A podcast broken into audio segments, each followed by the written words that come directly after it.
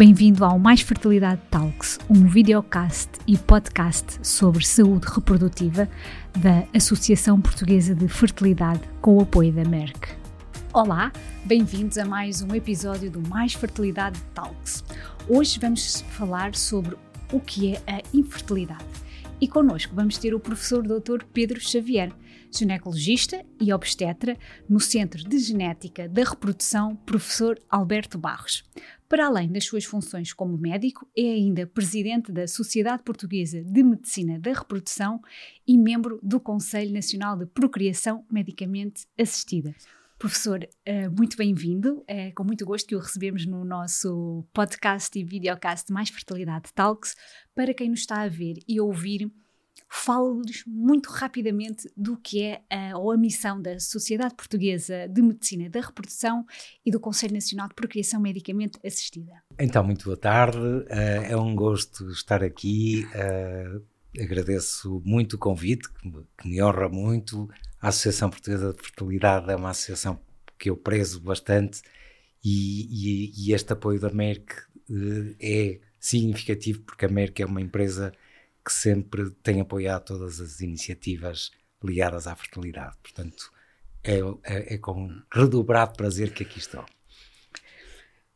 Um, relativamente à, à, questão que, que me tinha colocado uh, da, da, Sociedade Portuguesa de Medicina da Reprodução, na qual sou presidente, e do Conselho Nacional de Procriação Medicamente Assistida, uh, do qual sou uh, membro, há uma diferença significativa entre os dois, eh, as duas entidades. A Sociedade Portuguesa de Medicina da Reprodução é essencialmente uma sociedade científica que reúne os profissionais que se dedicam à procriação medicamente assistida e ao tratamento e estudo da infertilidade, médicos, eh, embriologistas, enfermeiros, psicólogos, e, portanto, nós temos uma função fundamentalmente de promover o conhecimento. É isso que a Sociedade Portuguesa de Medicina da Reprodução faz. a literacia da sociedade civil também é uma preocupação nossa e daí algumas campanhas temos feito e, portanto, uh, tentamos focar na questão da ciência, mas extravasar um pouco aquele mundo restrito dos profissionais e passar um pouco essa mensagem para a sociedade civil. O Conselho Nacional de Procriação Medicamente Assistida é um órgão regulador que eh, depende da Assembleia da República, é constituído por nove elementos eh, nomeados pelo governo e pelos partidos eh, com assento parlamentar e reúne um conjunto de, de, personalidades consideradas relevantes nesta área e que tem por funções exatamente regular a prática da procriação medicamente assistida, fazer aqui um pouco um, um papel de autoridade relativamente aos centros e também um pouco de interlocutora com outras entidades, nomeadamente com o Parlamento, com o Ministério da Saúde uh, e também com os cidadãos. Portanto, é uma, é, um, é uma entidade de grande responsabilidade e, e que nos obriga a estar permanentemente dentro daquilo que é a legislação da PMA e tudo o que diz respeito à PMA. Uh, professor, muito obrigada por esta explicação, porque eu acredito que quem nos está a ver e, e a ouvir pode não conhecer ainda, se calhar, estas entidades, mas a verdade é que têm um papel muito importante na questão da procriação medicamente assistida no nosso país, não é? Fazem um trabalho, uh, na minha perspectiva, excelente de acompanhar tudo o que é feito no nosso país. Voltando agora aqui um bocadinho ao nosso tema de hoje, que é o que é a infertilidade, a Organização Mundial uh, da Saúde disse que um uma em cada seis pessoas em todo o mundo sofre de infertilidade e que cerca de 17,5% da população adulta também sofre de infertilidade. Não deixa de ser preocupante, não é? Estes, estes dados, de uma forma assim muito, muito sucinta, o que é realmente a infertilidade? Bom, a infertilidade é, é uma doença reconhecida pela Organização Mundial de Saúde e é uma doença que se traduz na impossibilidade de um casal eh, conseguir gerar um recém-nascido, portanto, ter uma criança eh, que, que, nasce e, portanto, não apenas que consiga engravidar e que não consiga fazer ao fim de 12 meses de tentativa, portanto, de relações sexuais uh, regulares e sem uso de métodos contraceptivos, como é óbvio, não é? Portanto, essa é a definição mais comumente aceite, embora tenha uh, havido uma, uma certa evolução nos conceitos, porque Falava-se muito em esterilidade, que é um termo que nós hoje utilizamos cada vez menos. Isto não é muito bonito, não é? Não é bonito, do, não é bonito. Estéreo. E é, e é um termo muito restritivo no que diz respeito a essa incapacidade, porque na verdade infertilidade não indica impossibilidade absoluta, indica uma diminuição da probabilidade, na maior parte dos casos. Exato. E por isso cada vez mais se vai falando também de subfertilidade uh, como uma, uma, uma forma de traduzir melhor aquilo pelo qual a maior parte dos casais passa.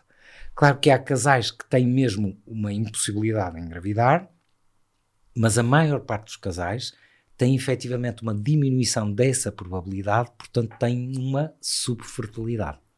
E quando nós falamos sobre as causas da infertilidade, quais são as mais comuns?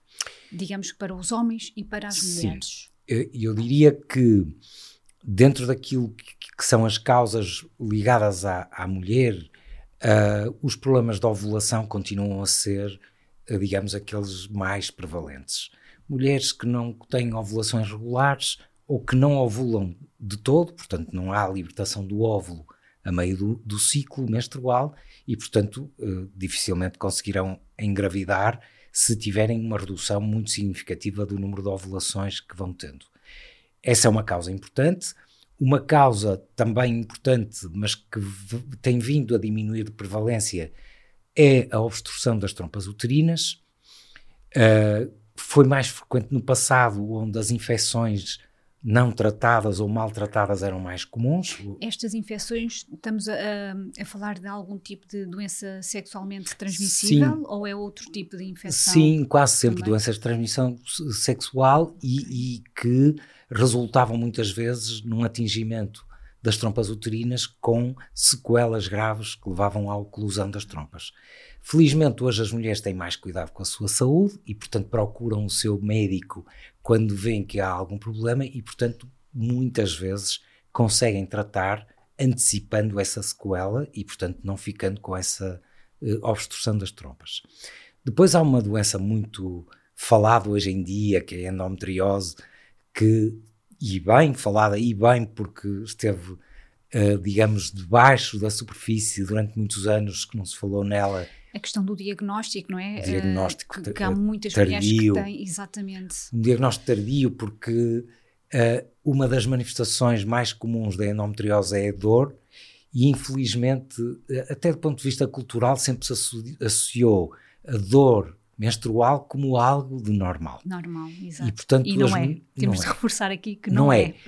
É. é. é. é. Pode ser fisiológico ter algumas queixas uh, desconforto na, na, na, menstruação. Mas algo ligeiro, não é? Professor? Ligeiro. Ou seja, algo que, algo que incapacite é porque alguma Sim. coisa não está, não está bem. Exatamente. Não se pode dizer a uma mulher que tem que recorrer ao hospital para fazer medicação analgésica eh, endovenosa, por exemplo, medicação forte, quase todos os meses, dizer isso é normal, são as dores menstruais. Não é normal. Isso é claramente anómalo. E, e a endometriose é uma causa frequente desse tipo de, de queixa e que está muito ligada à infertilidade e, portanto, uma mulher com infertilidade, portanto, com dificuldade em engravidar e que tem dores eh, significativas no, no, no, período menstrual, tem uma probabilidade altíssima de ter endometriose. E esta, esta associação destas duas variáveis deveria levar os médicos e as próprias mulheres a pensar que podem ter endometriose. Portanto, isto é uma chamada de atenção também muito importante. Eu acho que a nível da, da sociedade também temos feito um trabalho, assim, no geral, muito importante nesta questão da menstruação, é? desconstruir um bocadinho estas questões da, da, da, dor, que realmente não é, não é normal, e da, da endometriose. É um trabalho que realmente também tem sido, tem sido feito e daquilo que nós também temos trabalhado, e também há outras associações que o trabalham, tem sido um, muito importante. Muito é? importante mesmo, Para... e hoje começa-se a, a, falar nos meios de comunicação social, que são efetivamente os, os meios mais adequados para a divulgação do, do conhecimento uh, para, para a população geral na verdade, uh, começa a chegar cada vez com maior frequência esta, esta informação sobre, sobre a endometriose. No caso dos homens, o, os homens têm um, uma, uma, infertilidade muito uh, ligada ao estilo de vida. Cada vez vamos notando mais esse tipo de problema. Claro que há causas anatómicas de problemas infecciosos, inflamatórios testiculares ou da próstata, que podem levar a, a, a situações de, de, de, infertilidade, mas a maior parte das vezes nós o que notamos é uma diminuição da produção de espermatozoides, também uma diminuição da qualidade desses mesmos espermatozoides, e o que temos vindo a notar é que ao longo das últimas décadas essa prevalência da infertilidade masculina tem vindo a aumentar e admite-se que os fatores ambientais, o estilo de vida, o sedentarismo, a alimentação, o excesso de peso, o cigarro, a poluição ambiental, tudo isso está a ter muito impacto na fertilidade masculina. Professor, mas isso tem impacto e gera, pode gerar mesmo uh, infertilidade ou o meu organismo, não é? O meu aparelho reprodutor já não está tão bom e todos esses fatores contribuem para se agravar. Temos as duas situações, ou seja, temos homens que têm um problema de base na produção de espermatozoides e há situações, por exemplo, anatómicas em que os canais que levam à saída do espermatozoide do testículo para o ejaculado estão obstruídos e o homem pura e simplesmente não tem espermatozoides no ejaculado. Obviamente que aí não é um fator ambiental que está em jogo, Exato. mas temos situações de, por exemplo, uh, situações infecciosas ou situações congénitas, portanto, de nascença, que levam a um atingimento do, do testículo, e esses homens ficam com uma diminuição da capacidade de produção de espermatozoides e, obviamente, tem essa situação depois agravada por fatores ambientais. Depois há o outro grupo de homens que não têm nenhum problema de base, mas os fatores ambientais, todos eles em conjunto, foram suficientemente graves para levar a uma diminuição da qualidade dos espermatozoides.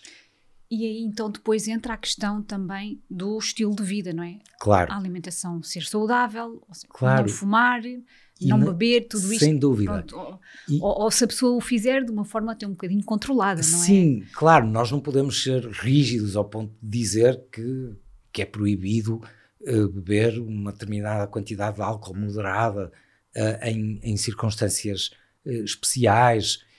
Claro que nós temos que olhar para a fertilidade cada vez mais como processo reprodutivo, como algo que envolve um número tão grande de variáveis que é, é eu diria que é quase impossível dizer o problema o, da, o, da fertilidade exato, em é? concreto é? está ali naquele ponto. Dificilmente temos, nós temos, são muitas variáveis envolvidas e temos que explicar aos casais que para conseguirem uma gravidez devem tentar melhorar todas essas variáveis. Algumas não dependem deles, como é óbvio, as que dependem, e o estilo de vida claramente depende. Depende, sem dúvida. Podem ser melhoradas e isso vai-lhes melhorar o prognóstico. Mesmo que precisem de algum tratamento, a, a própria eficácia do tratamento vai ser sempre melhor se corrigirem esses aspectos do estilo de vida do que aqueles uh, casais que se mantêm na sua linha e, e não se desviam dos erros que nós bem conhecemos na alimentação, no cigarro, tudo isso. Sim, a questão também que se fala muito do exercício físico, não é? A pessoa fazer exercício físico, Sim. ser ativa, para eliminar a questão do, do sedentarismo. O, o, excesso, o sedentarismo, nós hoje, sobretudo nas, nas populações ocidentais, eh, temos uma vida muito sedentária, com muitos erros alimentares, com, com, com um nível de stress uh, muito elevado no dia a dia e, portanto, vemos que tudo isso, às vezes perguntam assim, mas será que nós não estamos a engravidar por causa do stress?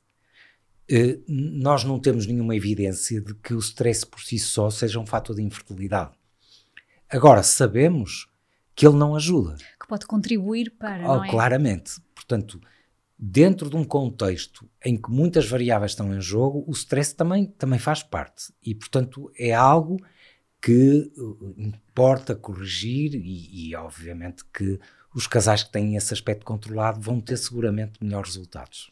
Ou seja, por vezes numa jornada de, de infertilidade, não é? Os fatores externos têm muita, têm muita influência Sem na, dúvida. na vida de, do eu, homem eu ou costumo mulher. dizer aos, aos casais que me, que me procuram, digo-lhes assim, olha, nós vamos ter que estabelecer aqui um plano de equipa.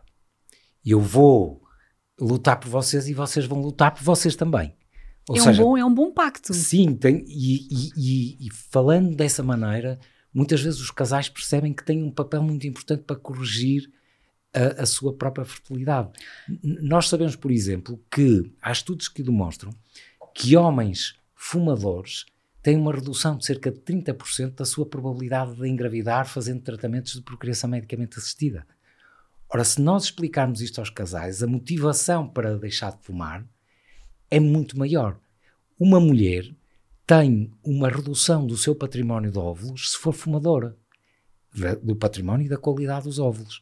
Portanto, se nós explicarmos isto e dissermos vocês têm um papel muito importante para concretizar a, a vossa jornada, um, eles vão, muitos deles vão conseguir uh, concretizar essa, eu acho que é, é, também interessante é, é, pronto, esse desafio e essa abordagem, essa abordagem aqui de trabalho em equipa, porque também obriga aqui um compromisso, não é? Claro. Do casal, primeiro porque mais do que ninguém, não é? Nós mais do que ninguém queremos ter os nossos filhos, não é? Claro. O, o, compromisso então com o médico também é diferente quando ele nos faz um, um desafio, não é? Claro, um, muito importante. Professor, a nível de incidência, Uh, porcentagens. As porcentagens são muito diferentes de mulheres para homem? Uh, olha, eu, eu comecei a trabalhar na área da, da, da, da infertilidade uh, em 2001. Nessa altura, a proporção de fatores masculinos no total de, dos casos de infertilidade rondava os 30%. Hoje ronda os 50%. Portanto, nós temos cada vez mais fatores mistos ou seja, os dois elementos do casal estão afetados por problemas de fertilidade e a proporção de casais em que o homem tem problemas de fertilidade neste momento é praticamente igual à da mulher. 50% eh, para cada. E, e, e, até nisso eu acho que uh, explicar isto é também muito importante porque, felizmente hoje menos, mas era culturalmente hum, a infertilidade muito Acho que já sei o que me vai dizer, exatamente. Sem dúvida. Hoje é, é muito raro aparecerem mulheres, eh, portanto, casais em que só a mulher vai ao, ao, à consulta de infertilidade porque o homem é saudável.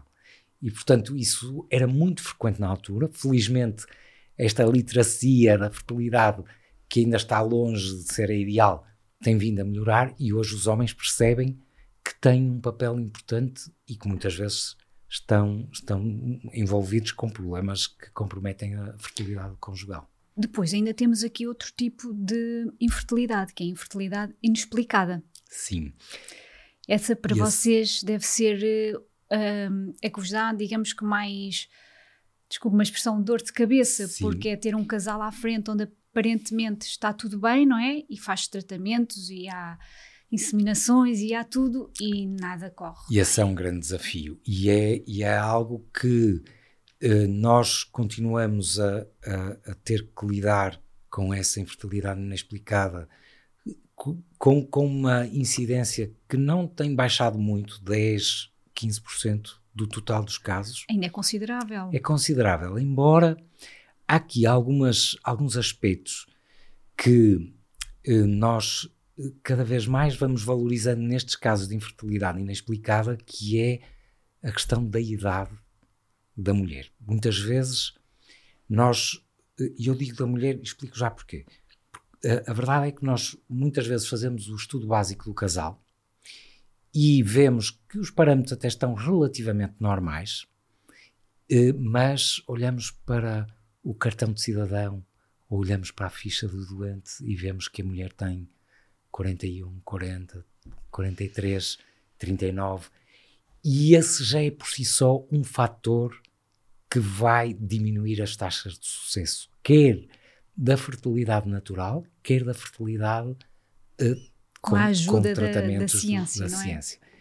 Porque associada à idade da mulher está a qualidade dos óvulos. Eu, eu faço aqui um, enfim, não queria ser cruel para com as mulheres, mas na verdade a mulher é muito mais importante no, no processo reprodutivo do que o homem. O ovócito é uma célula que tem muito mais funções do que, do que o espermatozoide. Mesmo assim, também é importante desmistificar a ideia de que o espermatozoide está uh, no, no, topo da sua qualidade reprodutiva até ao final da vida do homem. Não é verdade. O homem também vai perdendo qualidade reprodutiva com a idade, mas, eh, sobretudo, a partir ali dos 45, 50 anos, nota-se mais uma degradação, sobretudo do ADN do, dos espermatozoides e, portanto, a capacidade de fecundar também é menor. Mas, mas o ênfase é efetivamente mais na mulher. Na mulher, porque a partir dos 35 algumas coisas começam a mudar. Sim. O, o que acontece é que a, natureza foi um pouco, uh, eu diria, não queria repetir o termo, mas na verdade é mesmo cruel. Foi um pouco cruel com a mulher porque lhe deu um relógio biológico que infelizmente não, não para e, e, a mulher tem um património de óvulos com o qual vai nascer, que se admite que são cerca de um milhão. Quando tem a menarca, portanto a primeira menstruação ali pelos 10, 12 anos, esse número está reduzido para cerca de 400 mil e depois todos os meses vai uh, gastar uma determinada quantidade de óvulos, eh, que nas idades mais jovens podem chegar a várias centenas de óvulos, para selecionar um que vai ovular nesse mês.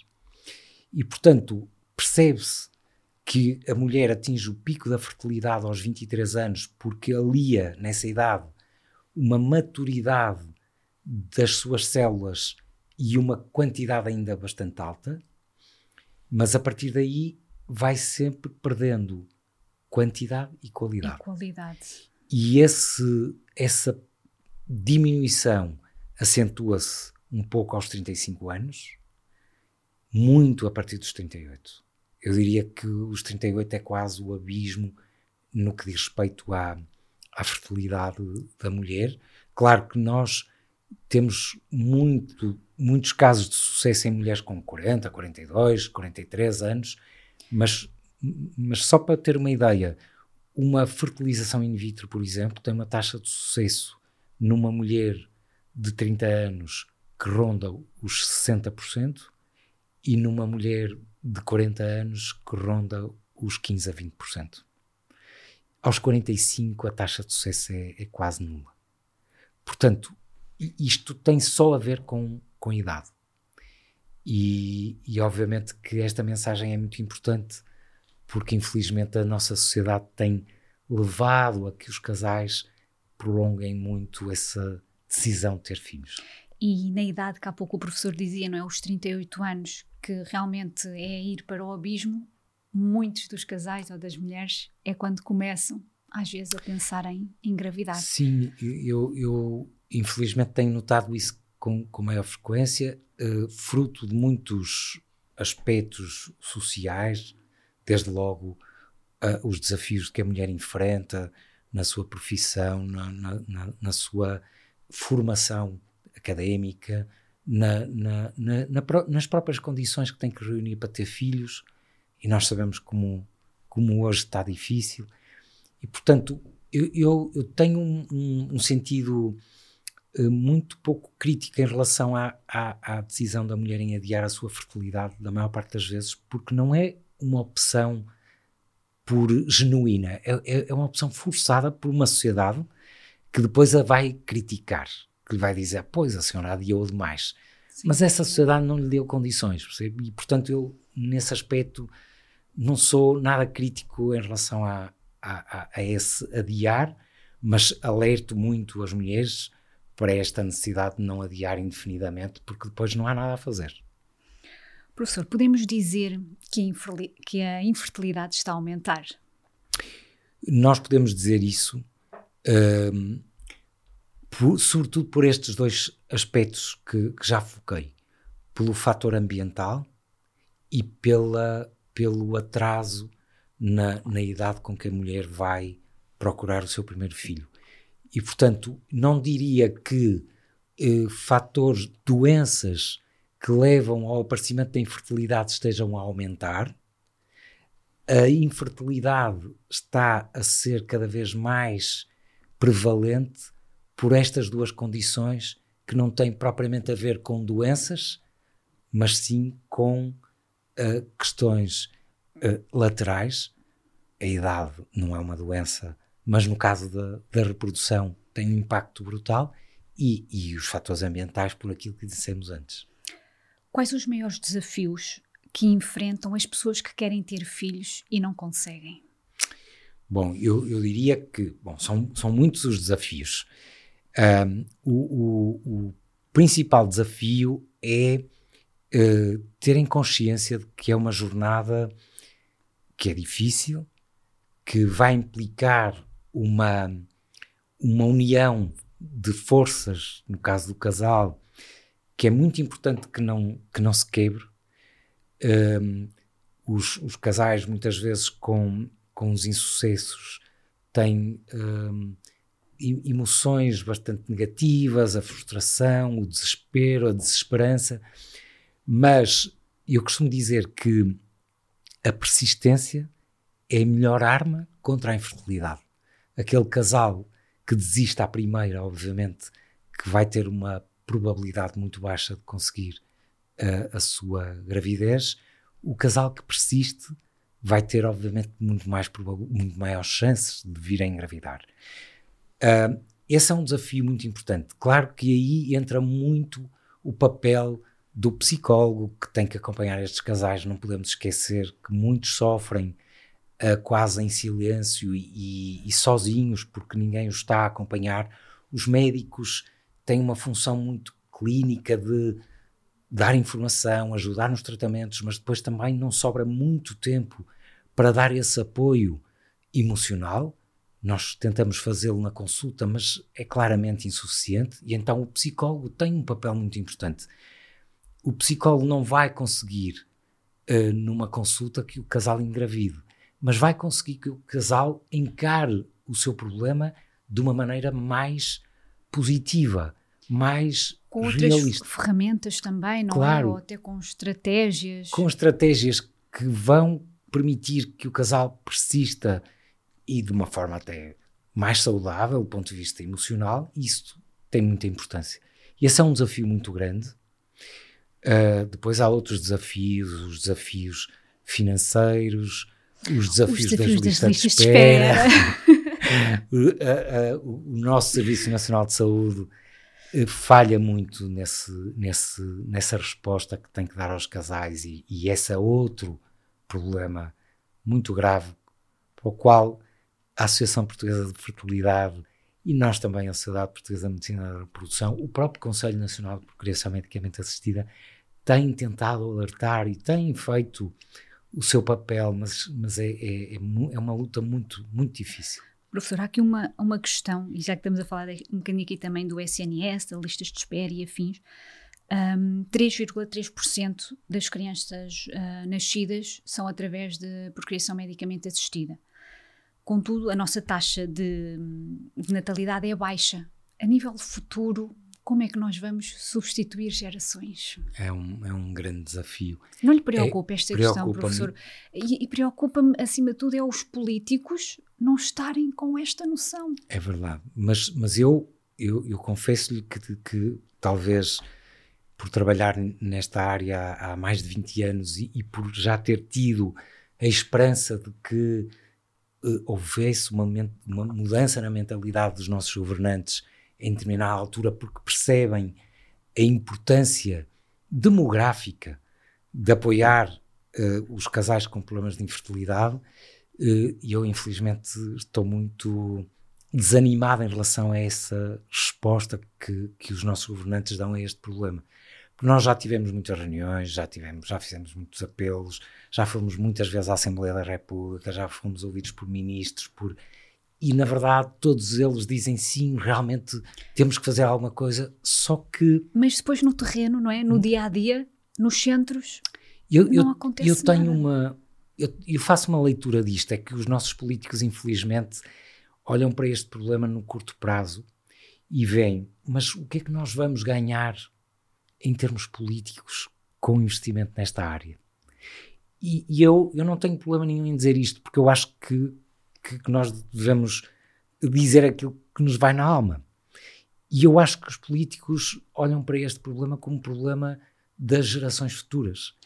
E nas gerações futuras eles já não vão estar aqui Exato, a, a mas não pedir é, votos. É um problema de agora, porque o, o, o impacto, ou, ou, melhor, a falta de medidas vai ter um impacto gigante a nível futuro. Portanto, claro. a classe política daqui, não pode estar centrada nos próximos 5, 10 anos. Não, claro, isto é uma visão a longo prazo. Daqui a 20, 30 anos, a, a diminuição do, do, do, número de nascimentos atual, mesmo que nós venhamos a corrigir essa redução da taxa de fertilidade, natalidade, essa redução atual vai ter um impacto enorme na, na, na economia, na, na sociedade portuguesa e, e, e, nós, aqui há, há, uns, há uns dois anos, dois, três anos, a Sociedade Portuguesa de Medicina da Reprodução uh, fez um, um, uma série de webinars e tivemos um, um, um palestrante australiano que era, foi muito interessante porque ele é economista e ele veio-nos apresentar a visão do economista no investimento do Estado na reprodução. E ele mostrava por eh, digamos, projeções daquilo que é o investimento que o Estado faz num tratamento de fertilidade e o retorno que esse investimento vai ter quando nascer uma criança que vai ser um cidadão contributivo e que vai fazer parte da força laboral e que vai contribuir para que a economia possa crescer e para que as gerações que depois nessa altura vão estar nas, na terceira idade e na sua, na sua idade de reforma, possam beneficiar desse, dessa, dessa reforma. E ele mostrava que o investimento na reprodução medicamente assistida é um investimento altamente rentável do ponto de vista da economia uh, do país. Mas, mas um, essa mensagem não chega, não, não, não, não me parece que vá ser por aí.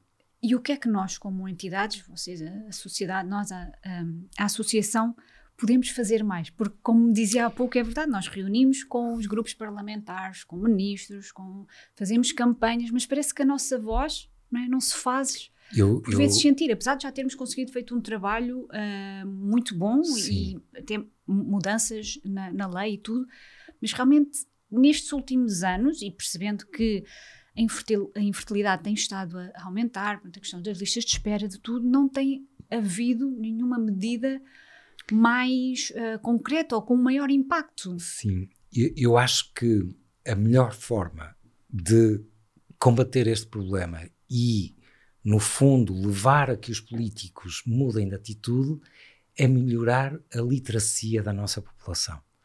Quando a nossa população perceber o, a verdadeira importância da, da fertilidade, do apoio que o Estado deve dar a estes casais, a estas mulheres e da importância que isso vai ter no futuro do país, a pressão que a sociedade vai exercer como um todo sobre os nossos políticos vai ser mais eficaz do que a nossa, que, enfim, nós temos boa vontade, mas somos relativamente pequenos. Ou seja, tem que haver uma mobilização geral. Maior. E todas as gerações têm que estar envolvidas, não apenas os casais que estão naquele momento em dificuldade. Têm que estar envolvidos esses casais, têm que estar envolvidos os casais que conseguem ter filhos facilmente, têm que estar envolvidos os avós, os, os, os tios. Porquê? Porque todos nós, como sociedade, somos afetados por essa baixa da natalidade.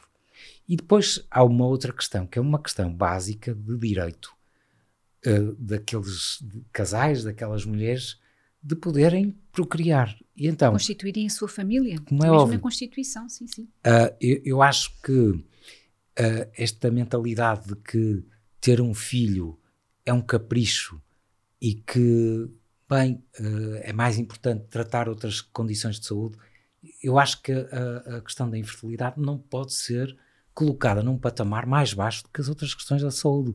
Claro que todos nós sabemos que é muito importante tratar um doente oncológico. É muito importante fazer transplantes renais, transplantes cardíacos, tudo isso.